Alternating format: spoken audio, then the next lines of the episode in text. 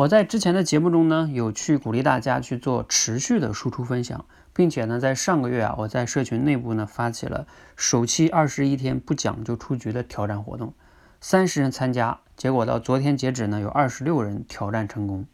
其实，在持续输出这件事上啊，有三大难题。第一大难题呢，当然就是持续的问题，也就是坚持的问题。怎么样能解决这个问题呢？我们通过契约金，也就是押金，倒逼你去行动。也就是我之前讲的，要通过以毒攻毒的方式去解决坚持的问题，同时呢，再结合我们的及时专业的点点评跟反馈，让你能发现你的亮点跟改进的方向。这样的话呢，就更容易去持续下去。就像我们玩游戏也是能坚持，也是因为有及时反馈。那解决了持续的问题啊，还有两大难题，也就是我们在即将开启的第二期挑战中呢要解决的问题。这两大难题是什么呢？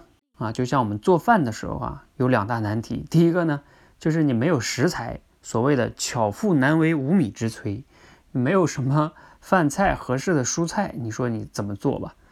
啊，第二个呢，就是没有厨艺啊，你有很多的食材在那里，但是呢，你不知道怎么做，你同样发愁，可能最终的结果啊，就是点外卖了或者吃泡面。那我们在持续输出的过程中呢，也有两大难题，跟做饭一样，一个呢，就是你要没有素材。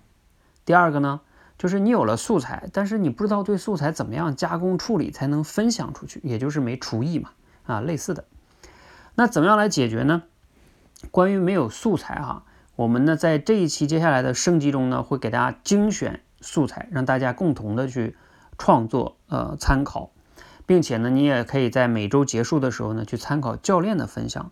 这样的话呢，多维碰撞，同样一个素材，你就会发现不同人想到的角度、主题、想到的例子完全不一样，你就能获得更多维度的成长。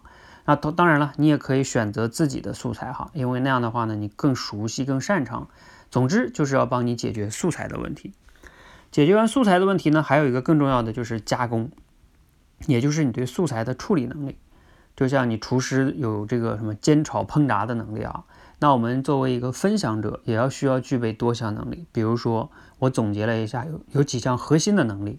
第一项呢，就是结构思考能力，让自己的表达更有条理啊，更清晰。这个就是结构思考能力哈，有框架构思的能力。那第二个呢是什么呢？提炼主题的能力，让你让别人啊能明白你到底要讲的结论是什么。也就是你要提炼出你要分享的主题。第三个呢，就是举例论证。呃，我们往往听别人去讲的时候呢，就觉得别人在讲大道理。为什么？因为他没有举到合适的例子，这样的话呢就没有说服力。所以你要会举例子。那第四个是什么呢？就是类比思维。你看我在这里边分享，就是用了这个厨师做做菜这么一个类比。类比的目的呢，是能让你表达的主题更加的通俗易懂。好，这样的话呢，你就可以有具备了这个初步的素材的加工处理能力了哈。好，总结一下呢，就是我们通过这种方式呢，解决了大家持续输出的三大难题，一个是持续坚持的问题，一个呢是啊没有素材的问题，第三个就是怎么样加工处理的问题。那通过持续的刻意练习呢，解决了素材，我相信啊，每个人呢都能达到持续输出这样的一个结果，并且通过持续输出呢，你会获得多维度的成长。啊，希望呢大家感兴趣呢，也可以加入我们的不讲究出局。这样的话呢，大家无论是口才、思维、学习，都会获得全方位的成长。好，我们第二期二十一天不讲究出局的活动，欢迎你的参加。同时呢，啊，听完这期节目，你如果还有什么疑问或者是感想和收获，可以在节目下方留言给我，谢谢。